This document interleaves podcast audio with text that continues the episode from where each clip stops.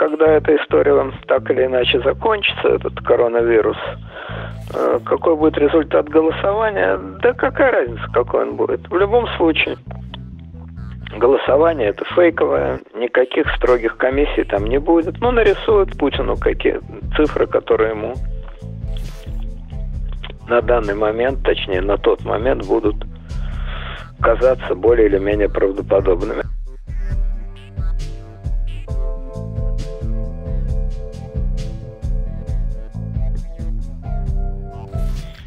Здравствуйте, уважаемые зрители. С нами сегодня на телефонной связи Леонид Радзиховский. Добрый вечер, Леонид Александрович. Ну, добрый. Будем считать, что добрый. Да, добрый, куда он денется. И, конечно же, хотелось бы нашим зрителям узнать ваше мнение по поводу перенесения обнуления на некоторый срок. Владимир Путин выступил с обращением э, к нациям о том, что он переносит голосование на пока что неопределенный срок. Э, хотелось бы сразу несколько вопросов вам задать, коротеньких.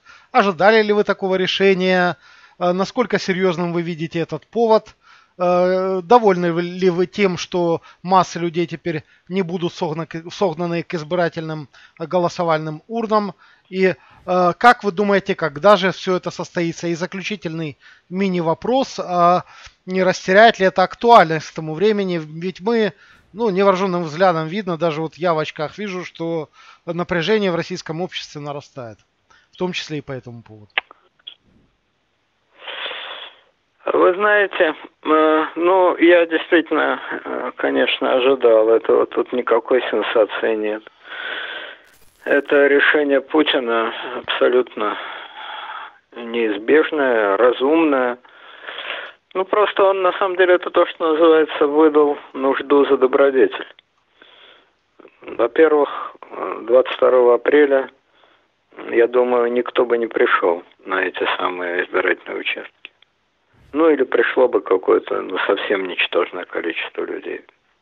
10%, 5%, 15% от общего числа избирателей. Это раз. Это в том случае, в том фантастическом случае, если бы в России не ввели карантин. Ведь фактически вопрос стоял так.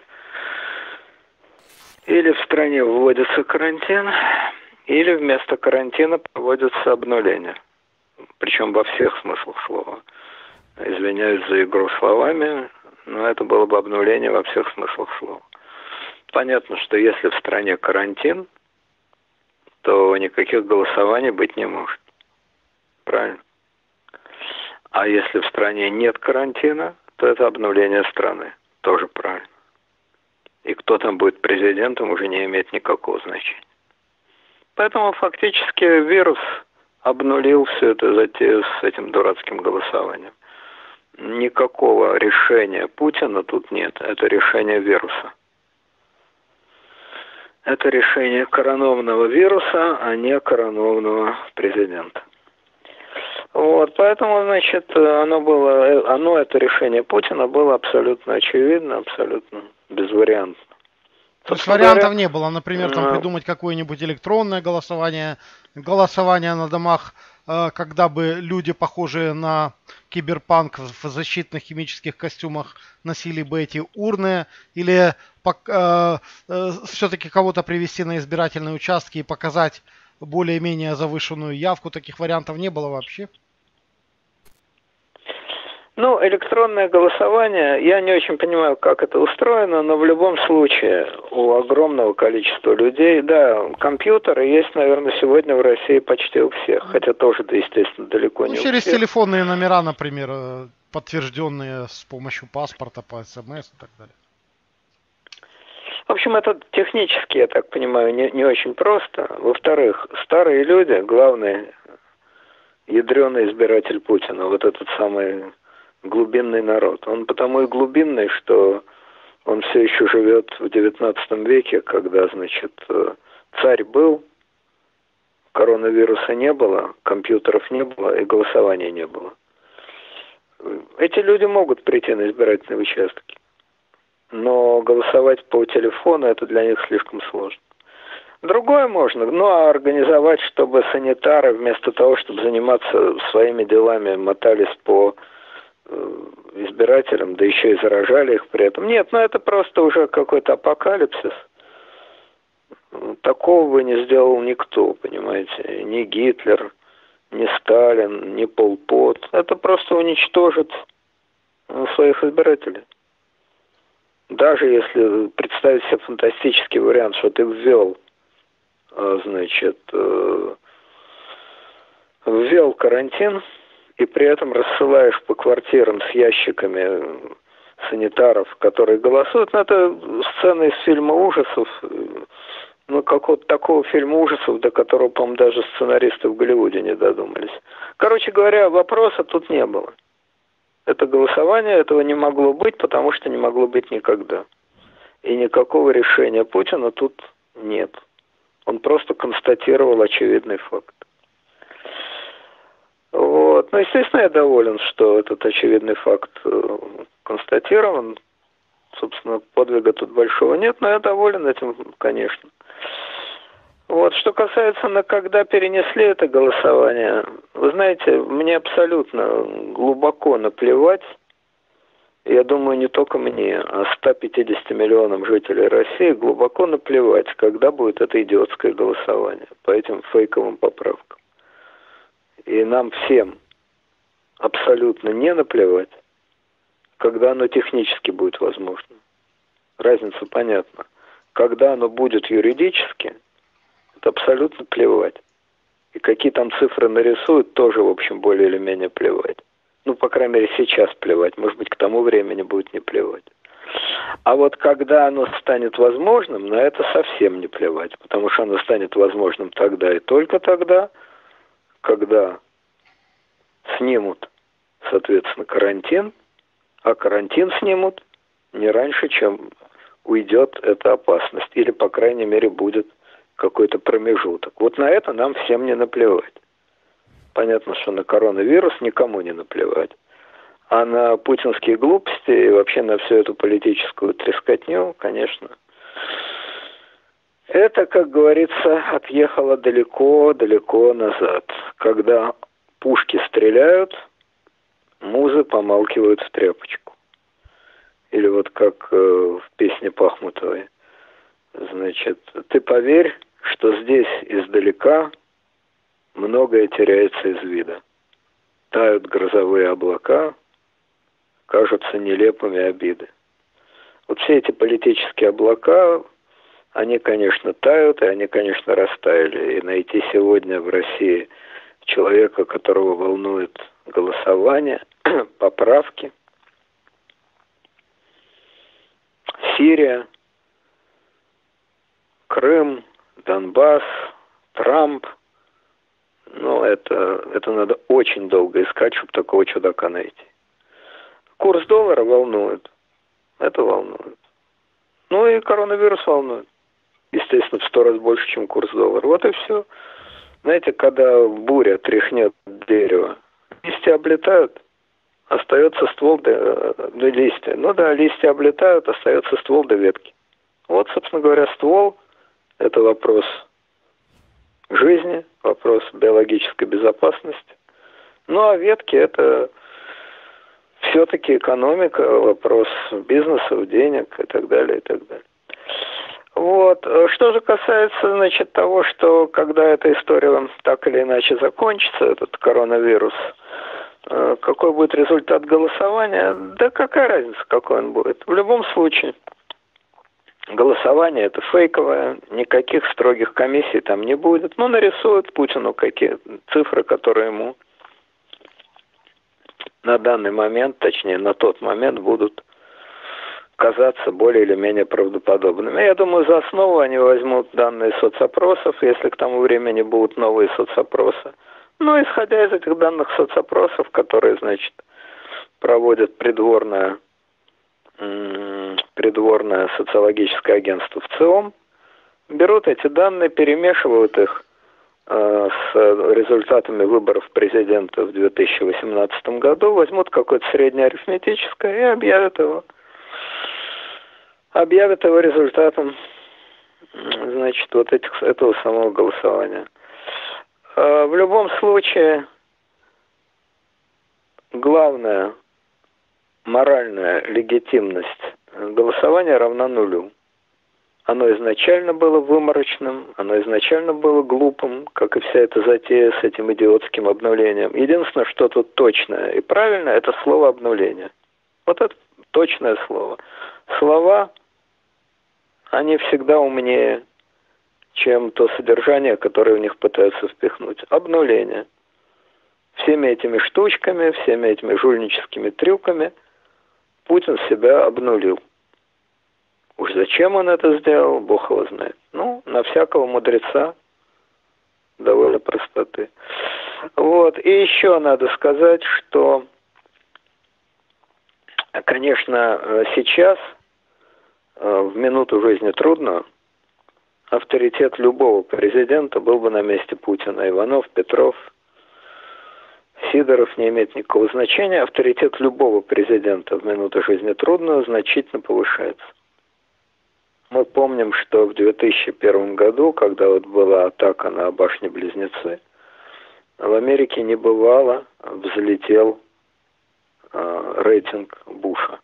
Хотя любому нормальному человеку было понятно, что Буш, его администрация, его ФБР, там ЦРУ – прямые виновники происшедшего. Не в том, разумеется, бредовом конспирологическом смысле, что они это организовали – а в гораздо более простом и ясном смысле, что они это проворонили. И тем не менее, хотя они проворонили у себя под носом создание террористической организации и все такое прочее, тем не менее в эту минуту его авторитет поднялся. Буш выступил с каким-то жалким, беспомощным обращением к нации, но авторитет, рейтинг взлетел до 90%.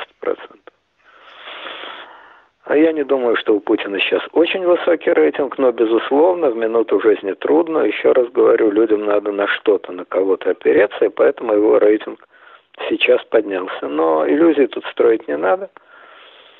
Даже при очень благоприятном стечении обстоятельств мы надеемся, мы Бога молим, что такое стечение обстоятельств возможно, что в России не будет такой катастрофы, как в Италии, как в Испании. Вот, но даже при максимально благоприятном стечении обстоятельств это его рейтинг в долгую не спасет. Когда опасность отойдет, все вернется в исходную позицию, а исходная позиция для Путина весьма жалкая. Поэтому какие они там нарисуют цифры этого голосования, Бог их знает, какие хотят, такие нарисуют. Но я могу только повторить свои слова, хотя сейчас эта вся тема кажется очень далекой и мало актуальной, что будет через 4 года, смешно говорить. Вот. Но тем не менее, раз вы спрашиваете, могу повторить, что что бы ни было, но в 2024 году президента Путина не будет. Моя точка зрения. Ну, а, мне остается только повторить свою тоже фразу «поживем, увидим». Э, Леонид Александрович, вы упомянули выражение, что э, россиян коронавирус волнует гораздо больше курса э, доллара. Но есть данные, что, например, вот сегодня заявила Ассоциация промышленников и малого бизнеса, что, например, разные отрасли малого бизнеса, торговли упали, уже упали от 50 до 80% их оборот. И мы понимаем, что это только начало. Впереди мы понимаем карантин, ограничительные меры передвижения, транспорта, закрытие городов. Ну, то, что, все то, что вы упомянули, например, там в той же злосчастной Италии или Испании. И мы понимаем, что по экономике, по благосостоянию и питанию граждан будет нанесен жесточайший удар. Э, как вы считаете, какой Россия будет через полгода, через год после этого? Смогут ли люди нормально жить, питаться? И в чем в этом плане отличие российского общества от общества европейского? Вы знаете, я трудно судить. Опять-таки это будет зависеть от того, насколько долго все это будет продолжаться. Обвал экономики неизбежен. Вот правительство в любой стране, Россия тут точно так же, как в вопросе, э, значит, э, карантина ничем не отличается ни от одной страны мира. Правительство в любой стране обязано поддерживать и бизнес, и людей. Оно это будет делать, просто потому что у него других вариантов нет. Люди могут э, много чего претерпеть. Ну, извините, вот на, на данный деле. момент э, банки российские подняли ипотечные ставки на жилье, на ипотеку. Ну, это я не знаю, как с жильем, но речь идет все-таки не о долгосрочных вещах, как жилье, а о простых, вот э, питание, доходы, там, пенсии, вот все это. Вот. Э, значит, ну, может быть, если они подняли ипотечные ставки, то на них надавит Минфин. Я не экономист, мне трудно судить, как эта цепочка будет раскручиваться. Могу сказать другое. Люди многое могут претерпеть. Ну, кроме голода, естественно. Но голод в современном мире едва ли кому-то грозит. Мы все-таки не Сомали и не Афганистан. Вот, поэтому голода, я думаю, не будет. Э, а потерпеть люди могут многое в одном единственном случае, когда они понимают причину, оправданность этого. В данном случае люди это, конечно, понимают. Может быть, это понимают хуже, чем в той же Италии и Испании. Там вот проводили там, я имею в виду в Италии, в Испании, а, проводили, значит, э, опросы, и 90%, 88-90% высказываются за, за самые жесткие ограничительные меры, прекрасно понимая, какой это разор им принесет. Но одеваться некуда. Я думаю, что если бы в России провели такой опрос, то меньше людей бы сказали, что они за жесткие ограничительные меры, просто потому что у нас люди не до конца понимают, размер опасности. А просто потому, что до сих пор в России, не знаю, как на Украине, но я думаю, что во всех более или менее странах СНГ люди питаются все той же жвачкой абсурдной совершенно, что это какие-то выдумки, что эпидемия это преувеличена, что это обычный грипп, что делают из мухи слона, ну и так далее, и так далее. Что это, да, еще что это какие-то, значит, э, сконструированный вирус, не то ЦРУ его сконструировало, не то правительство его сконструировало для того, чтобы... Ну, в общем, это бред сумасшедшего. Вот вся эта Э, жалкая, бессмысленная конспирология, она в головах у многих людей есть. Вот когда я Нет, еще ну, есть вопросы, действительно, раз... почему, например, э, в Южной Корее все закончилось, и там смертность 0,4%, а в Италии 10%. Абсолютно какие-то сумасшедшие э, разности в данных статистики.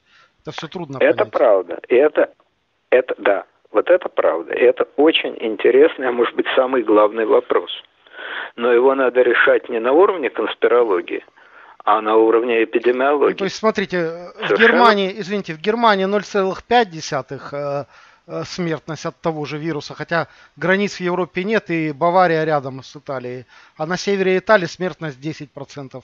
Такого не может быть априори в природе. Совершенно, Совершенно верно. Это действительно меня тоже, как и любого человека, очень интересует и очень беспокоит эти странные вопросы. Я с вами полностью согласен. Ответа на них нет. Ответы, Ответ будет, когда, слышим, не... когда, наверное, эти же все данные сейчас предварительные, они официально так и называются. Предварительные да. данные. Наведут потом окончательные Но... данные, и э, что с ними уже будет непонятно. То ли, то ли допишут, то ли уберут, посмотрим. Нет, нет, никто ничего не допишет и не уберет. Это наука, тут это вам не значит, не ракетная промышленность, это реально медицинская наука. Но действительно, те ответы, которые нам дают, они звучат странно. Например, в Италии много пожилых людей, а в Германии что, меньше, что ли?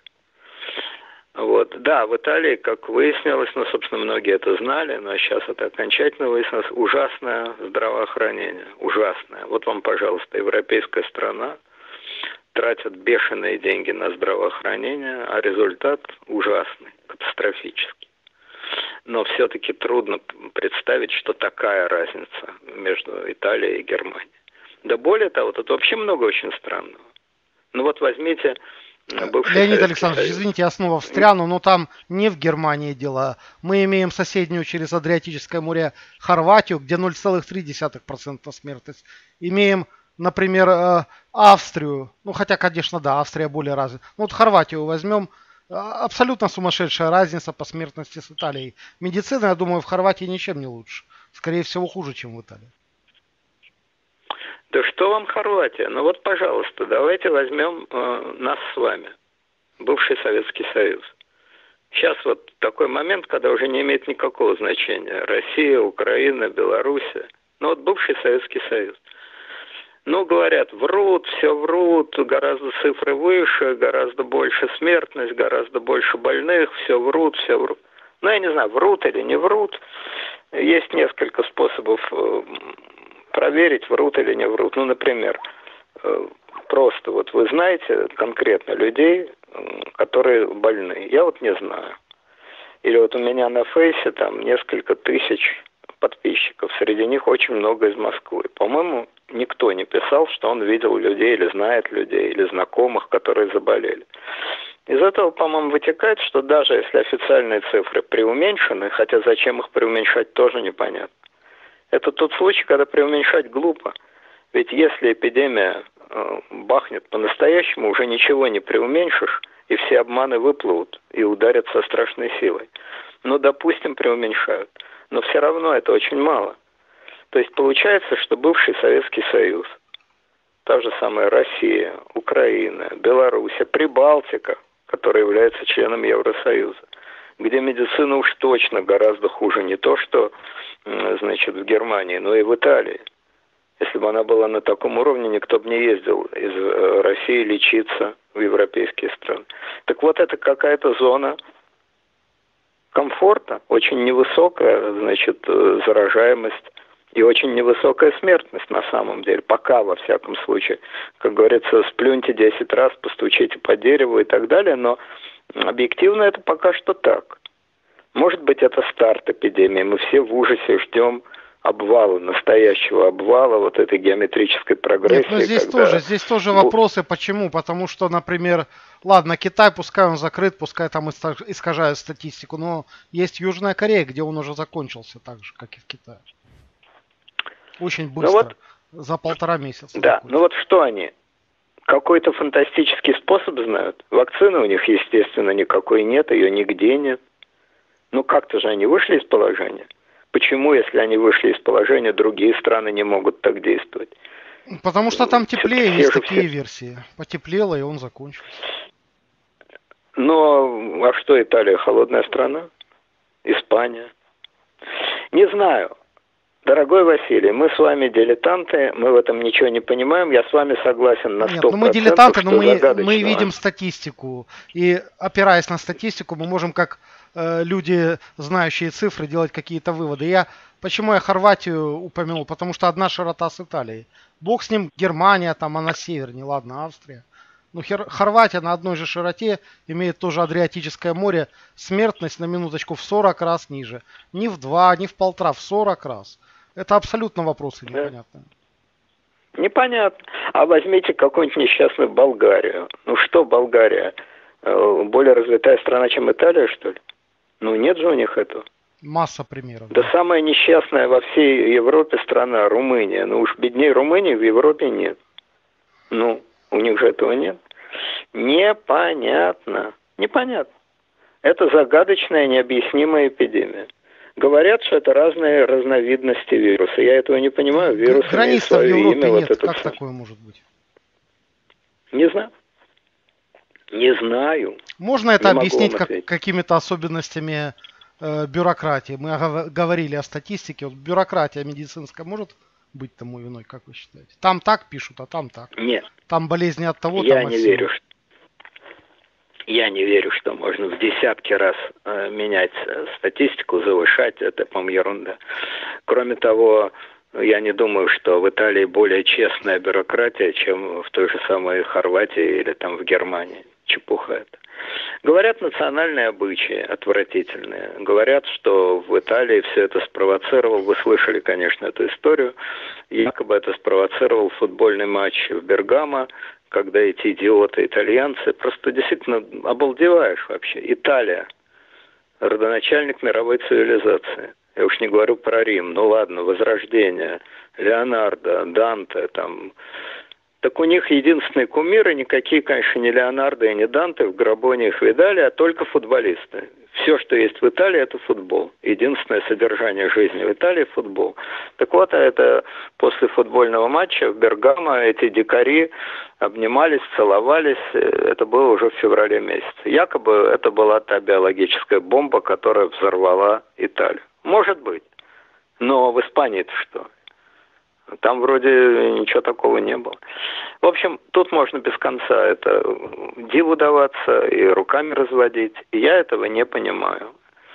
Вот. Я должен сказать, что при всей вашей ненависти к Путину и при положенной на Украине теперь необъяснимой для меня ненависти к Зеленскому, которого сами недавно выбрали, Россия и Украина выглядят на сегодняшний день гораздо приличнее – чем Италия, не только по цифрам заболевших, но и по поведению властей. Кстати, сегодня представитель сразу... Всемирной организации здравоохранения э, в Российской Федерации заявила, что Россия лучше всех подготовилась и намного опередила инфекцию.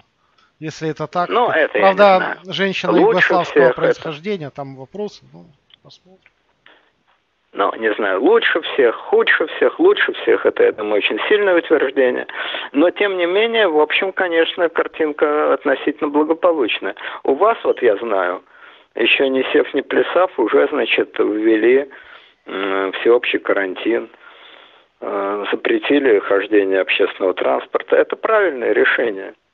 Это правильное, сильное решение. Я даже удивляюсь, что Э, где у вас вроде бардак такой, значит, в Раде дерутся, там президента оскорбляют, а когда дело до дела дошло, то приняли правильные, эффективные, вроде бы пока эффективные решения. Ну, страшно говорить, понимаете, скажешь эффективное, а завтра такое начнется, что скажут, вот вам ваша эффективность.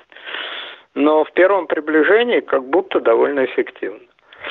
В России я вот в Москве живу, как известно, гуляю все время, значит, стараюсь гулять, пока разрешают. Меня удивляют, конечно, люди. Они абсолютно беззаботные, в масках очень мало кто ходит. Ходят компаниями, дети там, значит, э, бегают. В общем, Леонид Александрович, извините, еще раз, э, поведение. последний на сегодня раз перебью. Министерство охраны здоровья Украины сегодня выпустила на своей официальной странице в Facebook пресс-релиз о том, что здоровым людям маски надевать не нужно, только при контакте с больными, при уходе за ними. Я просто для зрителей. Ну, это уточняю. Что маски носить не обязательно. Это не помогает, это скорее вредит. Особенно при длительном ношении там скапливается пыль, бактерии и так далее. Этим всем человек дышит. Поэтому только при контакте с больными. Либо если ты сам заболел, тогда нужна маска. Это официальная позиция. Я Предлить... вот попрошу дать ссылочку на это сообщение. Министерство охраны здоровья заявляет об этом. Длительно, да, это я, это я согласен. Длительно, да. Но, допустим, когда вы заходите в места все-таки общественного пользования, магазины, там, аптеки, ну как без маски? Кстати сказать, тоже меня это поразило. Вот говорят, в России хорошо сделано. Ни черта не сделано. Заходишь в магазин, я вот недавно был в магазине, но несколько дней назад. Я обалдел, продавцы все без масок. Я говорю, как, как же вы без масок-то? Они говорят, а вы поработаете 5 часов в маске. Или там 8 часов. Ну, я согласен, это тяжело, друзья мои, но, но как же быть-то, ну? Ведь вы же для себя, сами же заразитесь. Это же для вас нужно. По крайней мере, вы хоть риск уменьшите как-то. Вот, ну, в общем, ладно, это мы можем бесконечно все, значит, э, перетирать. Я хочу сказать следующее. Загадок, связанных э, с этой э, геовирусологией, очень много. И эта геовирусология, то есть распределение болезней, распределение вирусов по странам, она в сознании нормальных людей полностью стерла всю эту геополитику. Я не включаю телевизор, российский телевизор, а другой я вообще не смотрю. Так вот, я не включаю российский телевизор много лет. Много лет. Сначала всей этой украинской бодяги я его не включаю. Сначала раздражало, нервы берег, а потом стал просто брезговать и все. Но я бы сейчас даже из интереса посмотрел. Во-первых, ходят ли по-прежнему э, к Соловьеву стоять и оплевывать друг друга в буквальном смысле слова. Там же у Кургиняна изо рта просто какие-то гейзеры летят. Ходят ли друг друга И главное, о чем они плюются, если они ходят? Неужели до сих пор, ну абсолютно, как уже совсем в сумасшедшем доме, они обсуждают Украину, НАТО, Сирию и гиперзвуковые ракеты. Если они по-прежнему говорят об этом, то это действительно палата номер шесть, их надо просто всех вязать и вести в дурку в полном боевом составе. Если же они говорят о чем-то другом, то любопытно, что эти сумасшедшие могут сказать. Но это я к чему говорю? Что все темы, которыми российская пропаганда, худо ли, хорошо ли, пять лет пичкала народ, они умерли. Может быть, э, люди как устроены?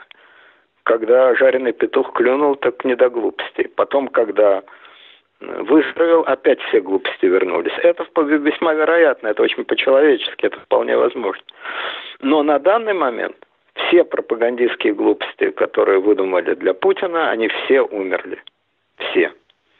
Абсолютно никого не интересует, все это чушь собачья, все эти несуществующие фейковые угрозы, и все эти несуществующие фейковые победы, огромные геополитические успехи, вся, вся эта бредятина ее сдула, вот знаете, как когда ливень проливается, такой настоящий хороший ливень, то окурки, пакеты грязные, газеты, грязь всякая, которая скопилась на улицах, ее смывает. Вот этот ливень пролился, и вся эта чепуха исчезла. Я не сомневаюсь, что когда, значит, э, ливень пройдет, то постепенно грязь опять накопится. Но на данный момент вот, это, собственно, есть одна из причин, по которой... Да, и последнее, что я хотел сказать, опять возвращаясь к обожаемой политике, но к реальной политике. Значит, меры, которые предложил Путин, они неплохие и не хорошие, не умные и не глупые, они неизбежные. Это самое обычная во всех странах мера под названием карантин. Слово карантин он почему-то сказать побоялся, не знаю почему, но фактически это карантин. На неделю он прервал, значит, объявил, что приостанавливается работа. По-видимому, когда неделя кончится, еще на неделю, потому что если идея была в том, чтобы люди не заражали друг друга, то значит, э, инкубационный период две недели. Соответственно, на две недели их надо развести. Это, конечно, правильная, абсолютно правильная мера, но она, конечно, довольно слабенькая, потому что, во-первых, огромное количество людей и так работает дома дистанционно, почти всех, кого я знаю, вот распустили по домам. А во-вторых, многие все равно остаются работать. Ну, те же самые продовольственные магазины, аптеки, милиция там и так далее. Вот, но эта мера правильная. Вообще все, что он говорит про карантин, это абсолютно банально, это говорят все во всех странах мира, и ничего другого придумать нельзя. И тут все правильно, все четко. Но есть э, три темы, которые мне кажутся, значит, не до конца решенными. Если с голосованием все было понятно с первой секунды, что его не будет, то вот парад этот идиотский, и это, значит, крестный ход под названием «Бессмертный полк», это по-прежнему не отменено. Это, конечно, абсолютное безобразие, чтобы не сказать преступление. Чтобы не сказать преступление. Смысла в этом безобразии никакого нет. Ну, судя по временному лагу, мы видим разницу между 22 и 9. Мы видим какую разницу? Получается 17 дней, то есть э, две с половиной недели. Наверное, следующее обращение будет через две с половиной недели, и будем ждать тогда реакции на 9 мая.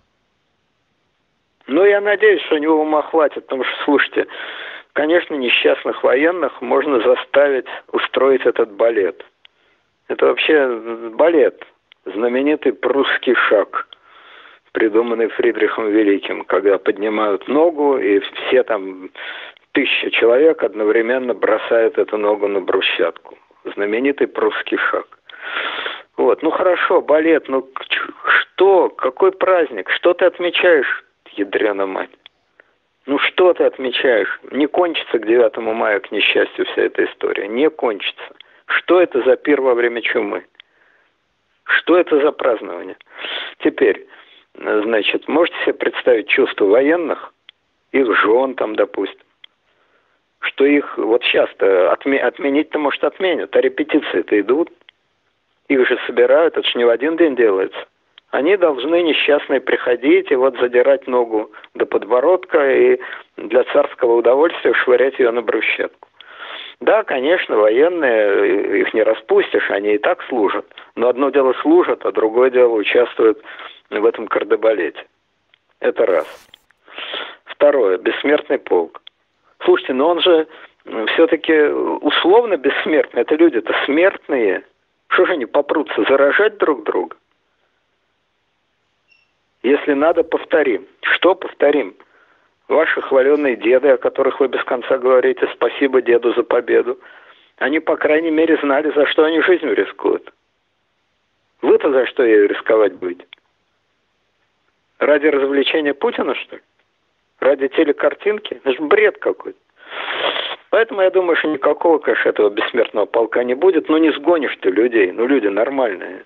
Не заставишь ты их взяв портрет деда, идти, как понимаете, э, в сорок втором году под Ржевом, там, на пулеметы.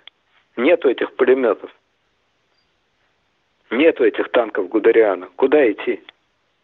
От кого, от кого грудью защищать? Вот. Поэтому я думаю, что это накроется, а чтоб силой людей заставляли, ну, в это я не верю. Все-таки какая бы в России ни была власть, но, но это просто невозможно заставлять людей силой идти заражаться, ну это, как говорил Горбачев, это абсурд какой-то. Кстати, должен вам сказать, что в Москве, правда, пока еще рано судить, в Москве обычно э, в марте, в апреле уже очень много вот этих самых ленточек георгиевских на машинах. Особенно, когда такая прекрасная погода. Готовятся, да, готовятся. Можем да, повторить. Да. Так вот сейчас этих ленточек да, да, да. Так вот, сейчас этих ленточек гораздо меньше. Гораздо меньше. Я просто, мне интересно, я хожу, смотрю машины, сколько с ленточками, сколько без ленточек. И никакой идеологической мистики тут нет. Все очень просто. Откуда брались эти ленточки? Их же не хранят целый год. Их, начиная с марта, раздавали бесплатно в магазинах. А сейчас люди в магазины не ходят, да и магазины закрыты. Вот и все. Для ленточек карантин. К тому же вот можно через раздающие руки ленточки еще и заразиться, да? Вот именно, вот именно, вот именно.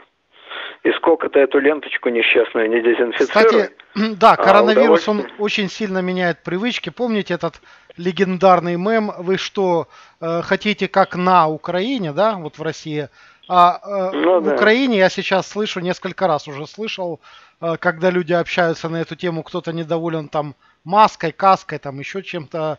Э, новый мем появился. Вы что, хотите как в Италии? На что некоторые украинцы говорят, О, да, мы да. хотим как в Италии, там неплохо. То есть, ну вот споры вокруг этого. Да, понятно. Да, это называется Украина, это Европа, да, я понимаю. Вот смотря какая Европа. Мы и Россия, и Украина, мы, так сказать, догоняющие цивилизации. Но что мы догоняем? Коронавирус или что-то другое. Нет, ну опять-таки не стоит, значит, демагогией заниматься. Коронавирусы приходят и уходят. А жизнь в Италии все равно, несмотря на позорное, постыдное здравоохранение, жизнь в Италии все-таки намного лучше, чем у нас. Э, я, кстати, еще хочу сказать, что, может быть, э, не так уж и безумен Владимир Владимирович выступлю в качестве его адвоката. Ведь смотрите, он может рассуждать так. Сейчас вот мы пишем эту программу, значит, 26 марта. 26 марта. По графику течения болезни очевидно, что самый страшный удар, шквал такой, обрушится на Россию и прежде всего на Москву в начале апреля. Скачок, рост там, бог знает во сколько, даже страшно загадывать, во сколько все это вырастет. А потом может наступить стабилизация, а может, если Бог поможет, и начаться спад. Так может быть Путин рассчитывает, что где-то к середине, ну не к середине, ну к концу апреля э, рост числа инфицированных прекратится. Наступит как минимум стабилизация.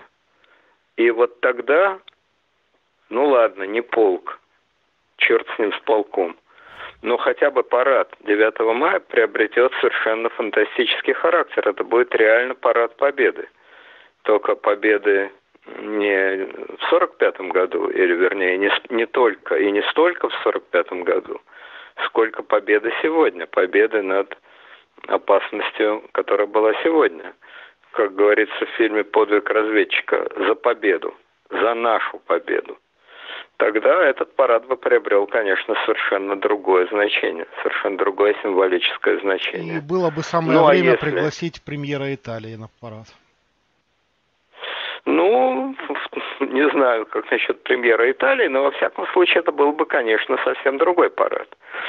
Но а в другом, гораздо более вероятном, к несчастью, гораздо более вероятном случае, с вероятностью 99%, когда ничего этого не случится, и, значит, ну, может быть, рост замедлится, ну, может быть, рост приостановится – но, конечно, ни о каком спаде эпидемии, уж тем более ни о каком прекращении эпидемии речи быть не может.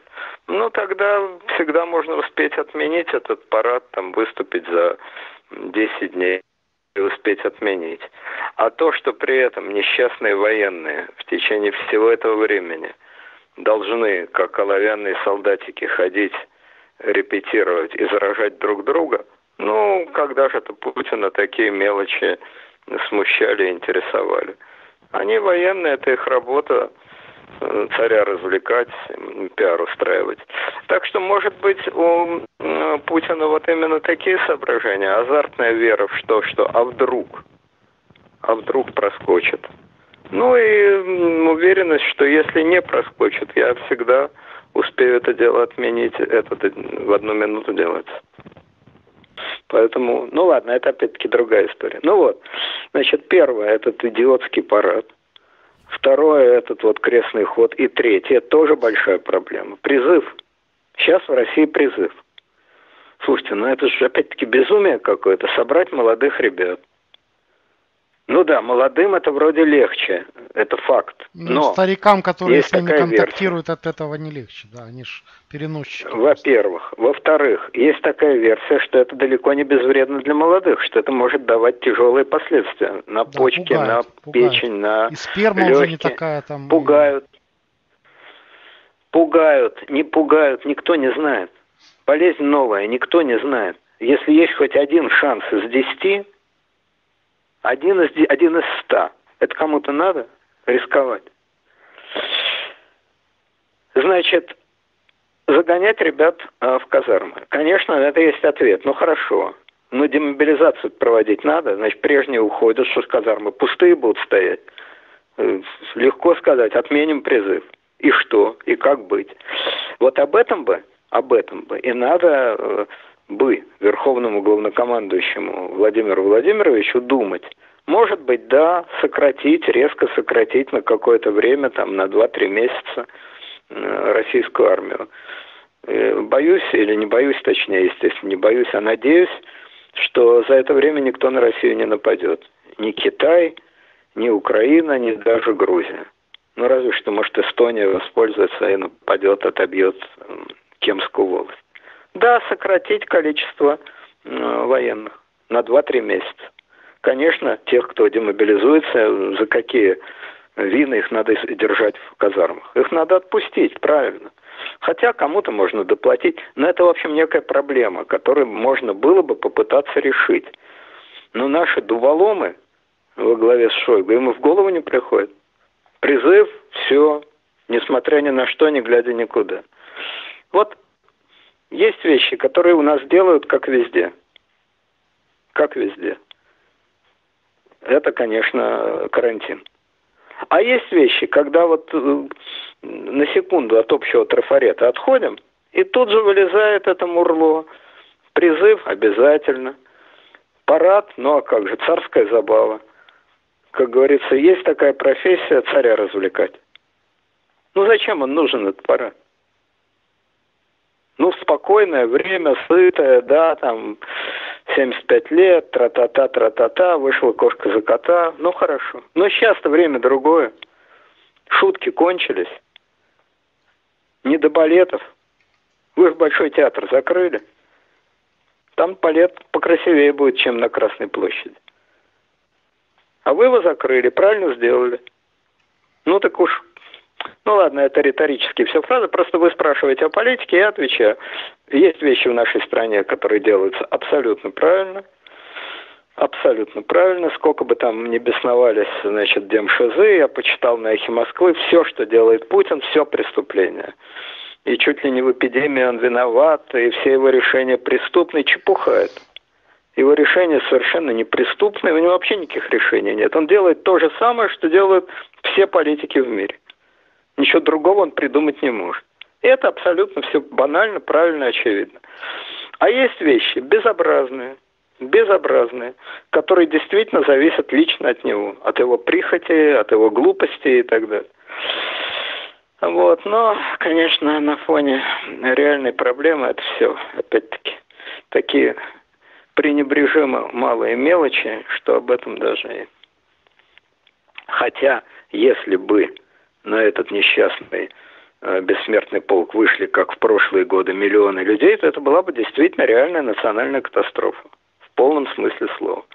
Национальная катастрофа, конечно, меньше, чем сама Отечественная война, но серьезная. К этому надо добавить, что на бессмертный полк ходит очень много пожилых людей – вот когда они несут портреты дедов, это еще ладно. А когда несут портреты родителей, вы можете себе представить, сколько лет человеку, у которого отец воевал.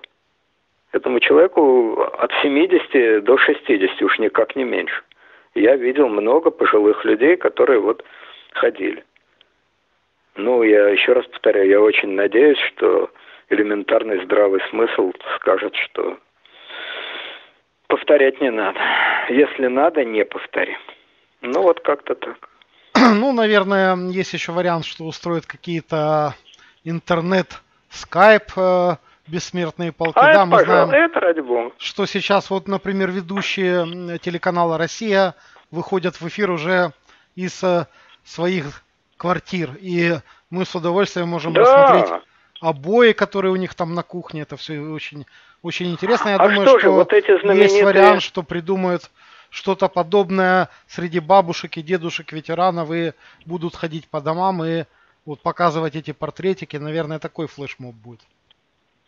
Это пожалуйста, хотя опять-таки явление э, съемочной группы в квартиру не самое умное, надо сказать, в этой ситуации, далеко не самое умное.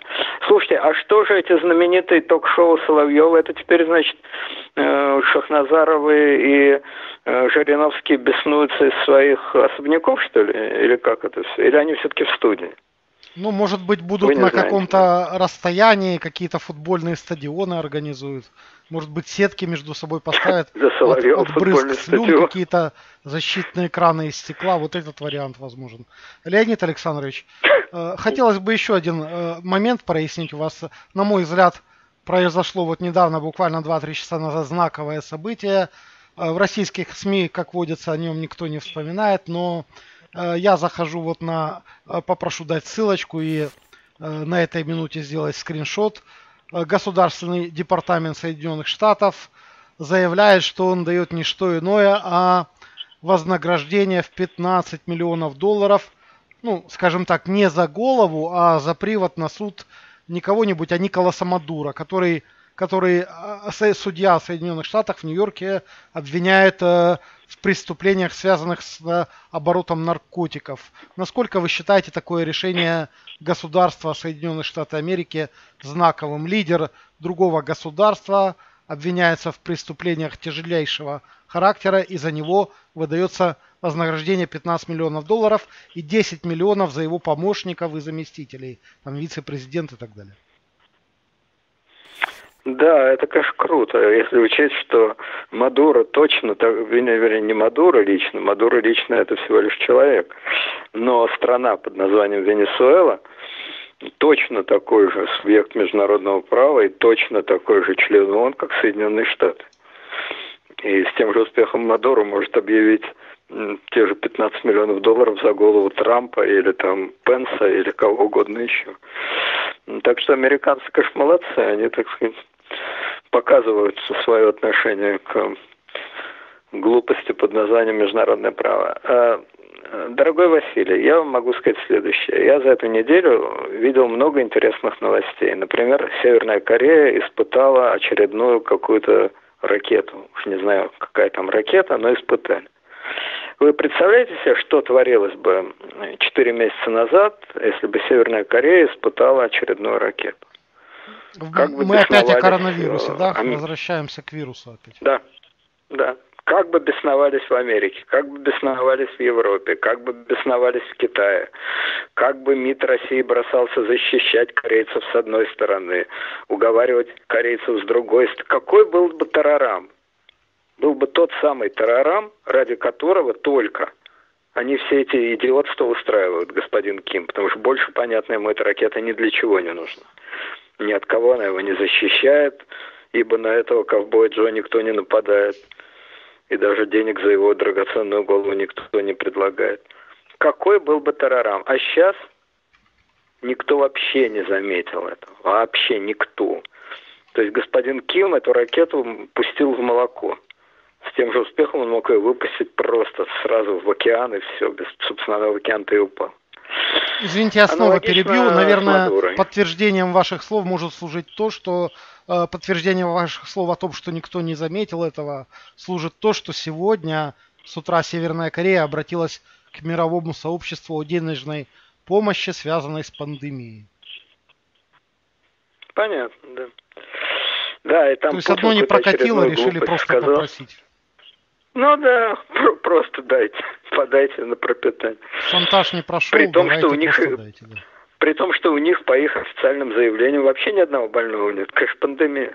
Я, кстати, думаю, что в Корее, которая действительно закупоренная страна, реально закупоренная на 100%, я вообще не понимаю, откуда она у них там взялась, пандемия -то. Вот это вообще загадка. Иностранцы к ним не ездят каждый иностранец, который туда попадает, несчастный, за ним бегает э, как в кордоне. Нет, ну с Китаем Наконец, у них более-менее открыто, насколько я знаю. Туда северокорейские рабочие ездят работать, и э, поэтому, я думаю, источник понятен.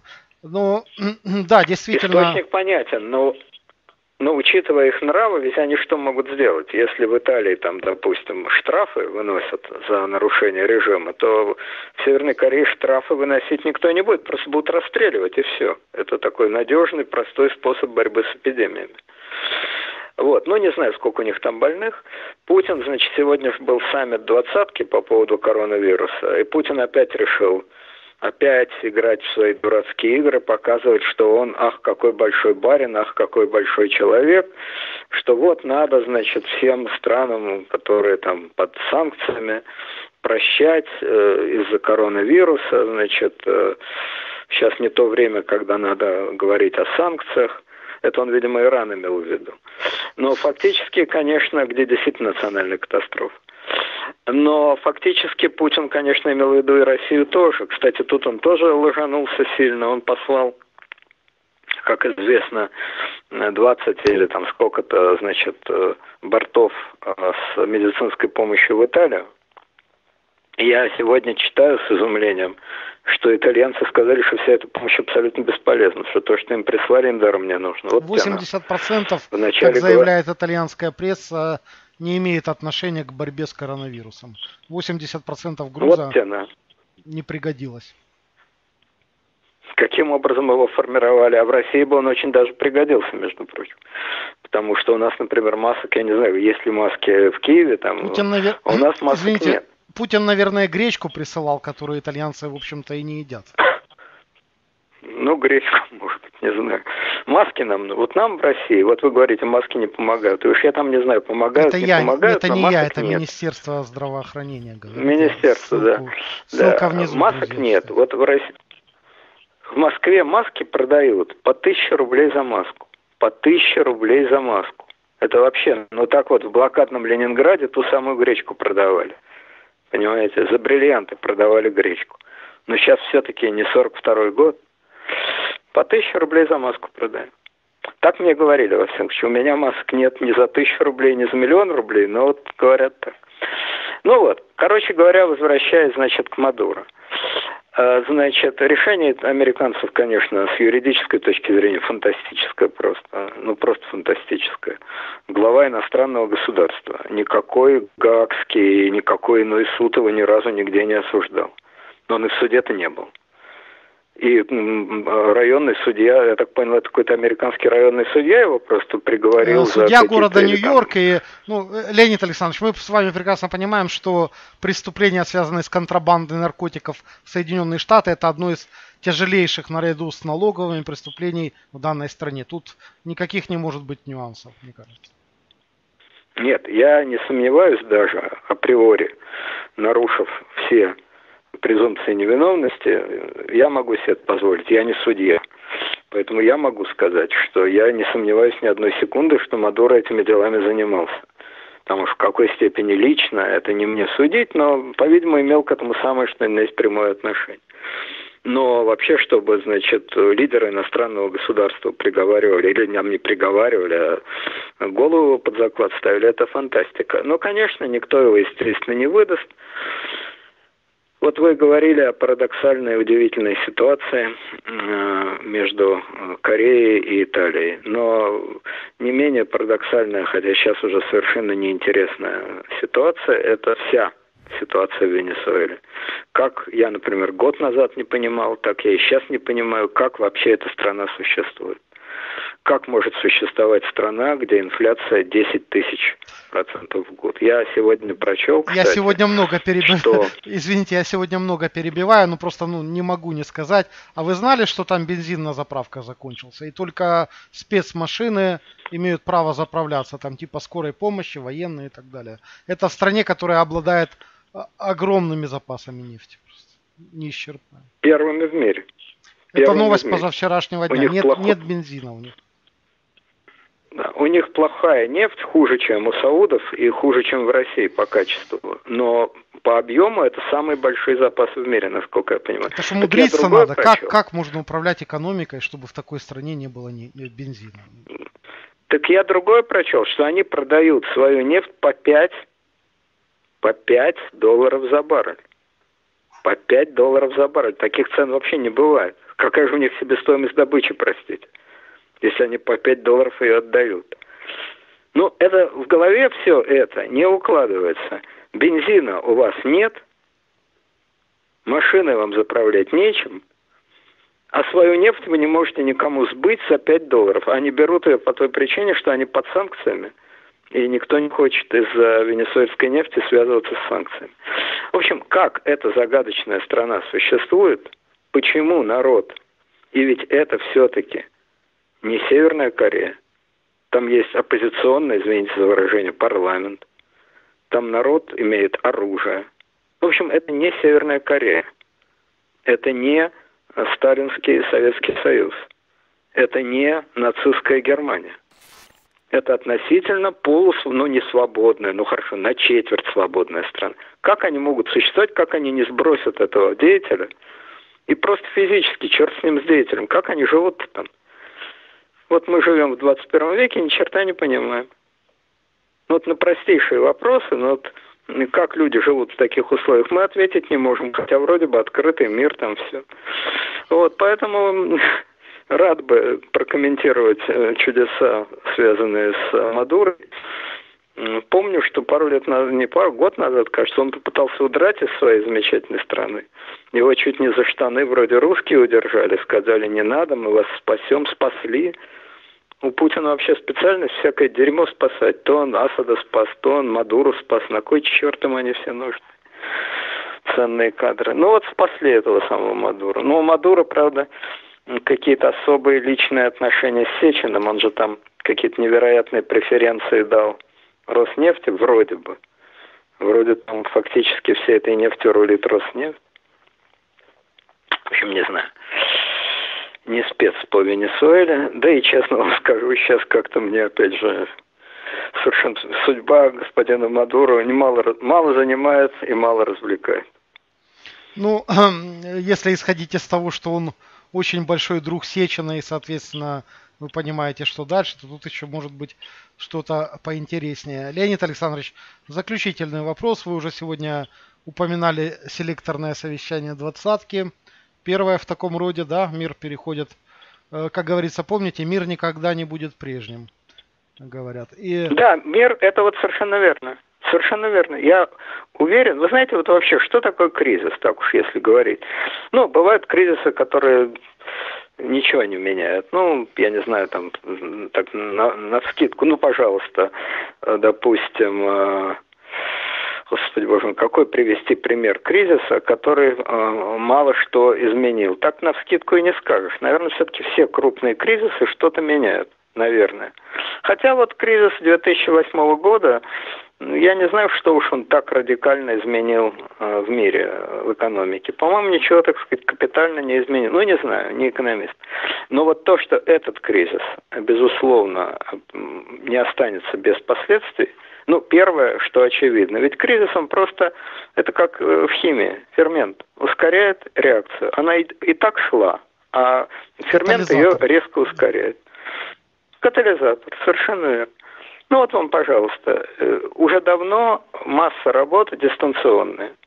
И более того, масса, значит, э, этих самых несчастных офисных планктонов совершенно зря сидят в своих фирмах. Просто по инерции, привычка. Вот надо сидеть в фирме. Я думаю, что это изменится. И что количество дистанционных а, работ очень увеличится. А это не просто техническое, это очень важная психологическая, очень важная социальная вещь. Это очень изменит общество, конечно же. Вот это, мне кажется, первое, что обязательно изменится. Второе, ну хорошо, значит, вот сейчас э, геовирусология совершенно затмила геополитику. Да, когда все это так или иначе закончится, конечно, политика опять отчасти вернется, вернется в свои права, но я думаю, только отчасти. Все-таки даже до самых тупых, ну, ну уж я не знаю, каких тупых людей доходит простая вещь опасности грозят не извне. То есть извне только в смысле вирусов. Не от ракет, не от железяк, не от бомб. Вот в начале этого кризиса великий водолей перестройки, Горбачев, какой-то, я не хочу его ругать, бог с ним, какой он не есть, 89 лет, но он написал, значит, что вот сейчас такой момент, и правительство должно думать, о чем думать, чтобы не было войны. Ядрена-матрена. Михаил Сергеевич, какая война? Кто, с кем, о чем, зачем? Что же вы все из середины 20 века-то? Вот. Я очень надеюсь, что значение всех этих дурацких погремушек, э, железяк этих, ракет, помп, подлодок не исчезнет, конечно, не обнулится, но сильно отъедет. И что люди, наконец, в значительно большей степени займутся реальными, реальными опасностями. Да, и сейчас на них тратят бешеные деньги. В цивилизованных странах, в той же Италии, в той же Испании, конечно же, медицинские бюджеты в разы больше военных. Это очевидно. Но речь не об Испании и не об Италии, а речь о главной стране, о Соединенных Штатах. Ну и в меньшей степени о Китае, там, о России и так далее я надеюсь, что просветление наступит. Как э, выражался господин Гитлер, кулак судьбы открыл ему глаза. Но все-таки надо быть совсем слепыми, чтобы не видеть, где реальные опасности, реальные проблемы, а где фейк, пиар, понты и так далее, и так далее. Поэтому мне кажется, что значит, сдвиг от э, военно-железячных игр к реальным проблемам, он, конечно, наступит. Это вторая, мне кажется, важная особенность этого кризиса. Ну, если брать более узкие вещи, внутрироссийские, допустим, я думаю, что и этот кризис, и вся эта история, могу только повторить то, что я говорил в начале программы, это моральный конец правления Путина. Он до такой степени исчерпал себя – что так дальше править невозможно. Я повторяю, это не о его ошибках в ходе самого коронавируса. Я этих ошибок не вижу особенных. Он ведет себя, как все политики, не хуже и не лучше. Может быть, даже лучше, если судить, потому что у нас в стране ситуация пока что относительно благополучная, как и у вас в стране. Вот, а может быть дело не в нем совершенно, а просто еще пока не развернулось. Но как бы то ни было, по данным, по данному вопросу я его винить ни в чем не могу, не вижу вины и придираться не хочется. Но в целом он исчерпан. Исчерпан, и это просто символы, вот все это. Дурацкое голосование, которое просто не может состояться. Дурацкое обнуление, в котором единственное честное это вот слово обнуление. Бессмысленный парад. Это все просто показывает, насколько он весь со своими проблемами, со своими понтами, насколько он весь ненужный, выморочный отъехавший бог знает куда, вне реальной жизни. Все эти его фейк-проблемы вне реальной жизни. А борьба с коронавирусом, так любой президент будет бороться точно так же. Посадите на его место любого человека, ну что он сделает? Ну, конечно, он объявит карантин, а что он еще может сделать? Какие еще есть средства? Объявит карантин будет помогать бизнесу и людям? Ну, конечно, будет. А что еще можно сделать? Как можно не помогать? Техническая сторона дела, сколько денег дать туда, сколько сюда, это другой вопрос. Об этом должны думать финансисты, там, экономисты. Это можно спорить, обсуждать. Но, в принципе, две идеи совершенно очевидны. Это карантин и экономическая помощь людям, которые попали в кризисное положение. И тут фамилия президента не имеет абсолютно никакого значения. Вот эти перемены, мне кажется, Наверное, будут и другие очень важные перемены. Да, и еще одно. Сейчас в России, значит, все эти халуи, ой, господи, боже мой, все эти придворные халуи, значит, э, на один голос воют. Вот, это кризис показал конец глобализации, конец Евросоюза, каждый сам за себя. Ну, чепуха это. Ну, полная это чепуха, друзья мои дорогие. А сегодняшнее селекторное совещание двадцатки – это что, конец глобализации? Вот просто так делать им нечего, двадцатки. И они так, между прочим, решили потрепаться. Как вы думаете, какие вопросы обсуждались, это не... Леонид В этом был вопрос. Деньги, деньги. Как вы думаете, обсуждалась деньги. ли дата окончания всеобщих всего, всеобщего взаимодействия по карантинам. Будет ли какой-то сигнал мировой экономики, что, друзья, хватит ронять стоимость акций, пора уже скупаться, как вы считаете? Эти вопросы обсуждались? Нет, ну я думаю, что это, не, это нереально. Это, ну, это можно обсуждать, но это нереально. Это, не, это ж, что они, боги олимпийские, откуда они знают когда? Называют разные сроки. Вот Трамп э, сказал, что надо 12 апреля выходить на работу. Почему 12 апреля? Да, его рейтинг резко вырос на следующий день по опросам. Достиг исторического рекорда 49%, э, на 5% вырос. Ну, ну, не имеется в виду рейтинг вырос... среди республиканцев, он там 92%, а общенациональный среди всех. Это 49 Понятно, довольно да. высокий Пон... показатель. Да, высокий, да. Кстати, я смотрел рейтинг Путина по официальному, то есть нечестному, фальшивому агентству в целом. Так там 41%, кстати. Но дело не в этом. Я о другом хочу сказать, что люди любят решительные заявления и оптимистические. Конечно, им нравится, что Трамп оптимистично сказал. Это вселяет надежду. Трамп видит свет в конце тоннеля. Это одна из обязанностей лидера. Но это свет или это, значит, огни встречного поезда? Пройдет две недели, и Трамп может сказать на голубом глазу, я так думал, но я же не врач, я же не эпидемиолог. Вы представляете, что такое? В разгар эпидемии люди выходят на работу. Но это гораздо хуже, чем тысячи маршей, тысячи бессмертных полков. Ну просто это убийство какое-то. Люди вышли на работу. Ну все, а через э, три дня вся Америка легла. Еще шутка, что ли? Вот. Поэтому я думаю, что это очередная, значит, треск Трампа. То есть дай бог, чтобы у них до 12 апреля все рассосалось. Дай бог. Но по-моему, нет причин для такого безумного оптимизма. Вот, обсуждали они, я не думаю, что они могли обсуждать конечную дату, это невозможно. Обсуждали, конечно, финансовые вопросы, безусловно. Обсуждали вопрос помощи третьим странам, обсуждали, может быть, какое-то взаимное погашение каких-то там кредитов, долгов, черт их душу знает. Интересно, вот. что случае... СМИ не были допущены на эти разговоры. Тут что-то очень интересное обсуждалось, мне кажется. А, а может быть это просто технически сложно сделать? Это же селектор. Да, я вас умоляю, я даже могу это сделать без проблем вообще в скайпе. Создаю Нет, подождите, но это же все закрытые линии связи. Вы же не можете подключиться к линии связи премьера Индии да, не, ну, без проблем, вы президента Франции. Без проблем абсолютно. Это вывести на отдельный какой-то канал и всем показать, это абсолютно без проблем. Ну, не в этом дело, ладно. Ну, может быть, не знаю.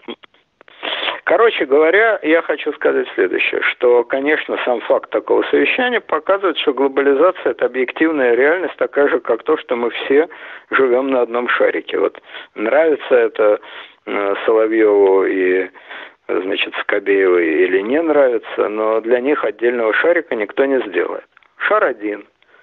Все современные системы коммуникации и связи таковы, что расстояния мгновенно преодолеваются. И хотя, конечно же, есть действительно э, национальная а, борьба, вот те же самые закрытые границы и так далее, это все есть, и это обострилось очень в такой ситуации. И все, конечно, живут по принципу «сегодня ты, а завтра я», но так люди устроены, и страны так устроены. Но преодолеть глобализацию невозможно. Могут измениться конкретные европейские институты, и они, наверное, изменятся, они очень плохие, они страшно забюрократизированы, они неэффективны, это все факт. Но сама идея глобализации, идея единой Европы, она исчезнуть не может. Никакой вирус ее убить не может. Вот, поэтому в этом смысле, я думаю, наоборот скорее. Если, ну сами посудите, если резко увеличится процент дистанционных работ, люди будут в гораздо большей степени работать из дома. Ну так что, вот из дома это только э, из Киева э, в Одессу, а из Киева э, в значит, Лиму или в Рио-де-Жанейро нельзя, а из Москвы э, значит, э, в Мадрид нельзя, этих линий уже не существует. Если люди работают дистанционно, то это новый шаг – глобализации, новый шаг к интернационализации, технический шаг, технологический шаг, а ведь это самое главное. Не политическая болтовня, не идеологические заскоки решают. Не парады, понимаете, бессмертных полков или там ОУНовцев или, я не знаю, там ветеранов э, латышских СС или латышских красных стрелков – парады не решают, решают технологии. Если будут все больше и больше развиваться и становиться все более массовыми вот эти технологии удаленной работы, ну так вот вам и глобализация, куда же ты от этого денешься-то? Куда ты от этого спрячешься? Под какой стол? Поэтому мне кажется, что разговоры о смерти глобализации – это анекдот. Это повернуть нельзя. Еще раз повторяю, изменение конкретных европейских институтов, да, это нужно, это можно, это необходимо, но это не имеет никакого отношения к отмене глобализации. Это глобализация из тех вещей, которые отменить просто невозможно. Плохая она или хорошая, но это объективная реальность, ни от кого не зависит. Леонид Александрович, э, хотелось бы узнать ваше мнение. Не хотели бы вы сделать на вашем канале историческую передачу об испанке? Вы знаете, об испанке. Вы знаете, в чем дело? Это слишком, особенно сейчас, особенно сейчас, это слишком ответственная, серьезная тема, и ее должен делать специалист. Трагическая, конечно. Ее должен делать специалист, эпидемиолог, бактериолог. Я хотел сделать историческую передачу, но сейчас у меня ну, просто... Там есть политические, государственные, экономические моменты. Не обязательно с точки ну, зрения Ну, естественно, да. Да, естественно. Нет, Условия но я хотел ее возникновения хотел... политические прежде всего. Ведь мы помним, что это Первая мировая война и ее окончание. Первая мировая, да. Нет, я хотел закончить э, то, что э, начал. Э, не, понимаете, я же не, не по хронологии иду, а по содер... ну, по идеям, так сказать, по сквозным линиям. Мне хотелось закончить передачу про такую сквозную для России проблему, как проблема легитимности власти. Вот начиная с отречения э, несчастного Михаила Александровича Романова и до э, обнуления Путина. Это при всей разнице этих совершенно разных событий, власть большевиков, там, э, выборы, которые начались в 90-е годы, есть одна стержневая тема, это тема легитимности власти. Российская власть, она вот как человек, у которого прыщ на каком-то месте. Он ворочается, ворочается, никак не может найти удобное для себя положение, чтобы все было, все ложилось на место. Вот с момента краха империи никак не могут найти оптимальную форму этой самой легитимности. Вот это мне казалось интересным. Вот, значит, э, собственно, мы об этом говорили, про Романовых, про большевиков, про учредительное собрание, про э, советскую диктатуру, про советские конституции, как это перешло в нынешнюю власть, и как до сих пор вот, э, вот эта вот попытка изнасиловать современную российскую конституцию, придумать это дурацкое обнуление. Это, в общем, надо сказать, изнасилование с негодными средствами. Вот, это, мне кажется, что это любопытно. Но, честно вам скажу, я до такой степени сейчас как-то психологически перефокусирован на текущие события, что просто ну, наберусь э, сил, попробуем, сделаем. Но на данный момент я как-то внутренне к этому не готов, а профанировать тоже не хочет. Хорошо, подождем тогда каких-то симптомов к отмене чрезвычайных ситуаций, карантинов.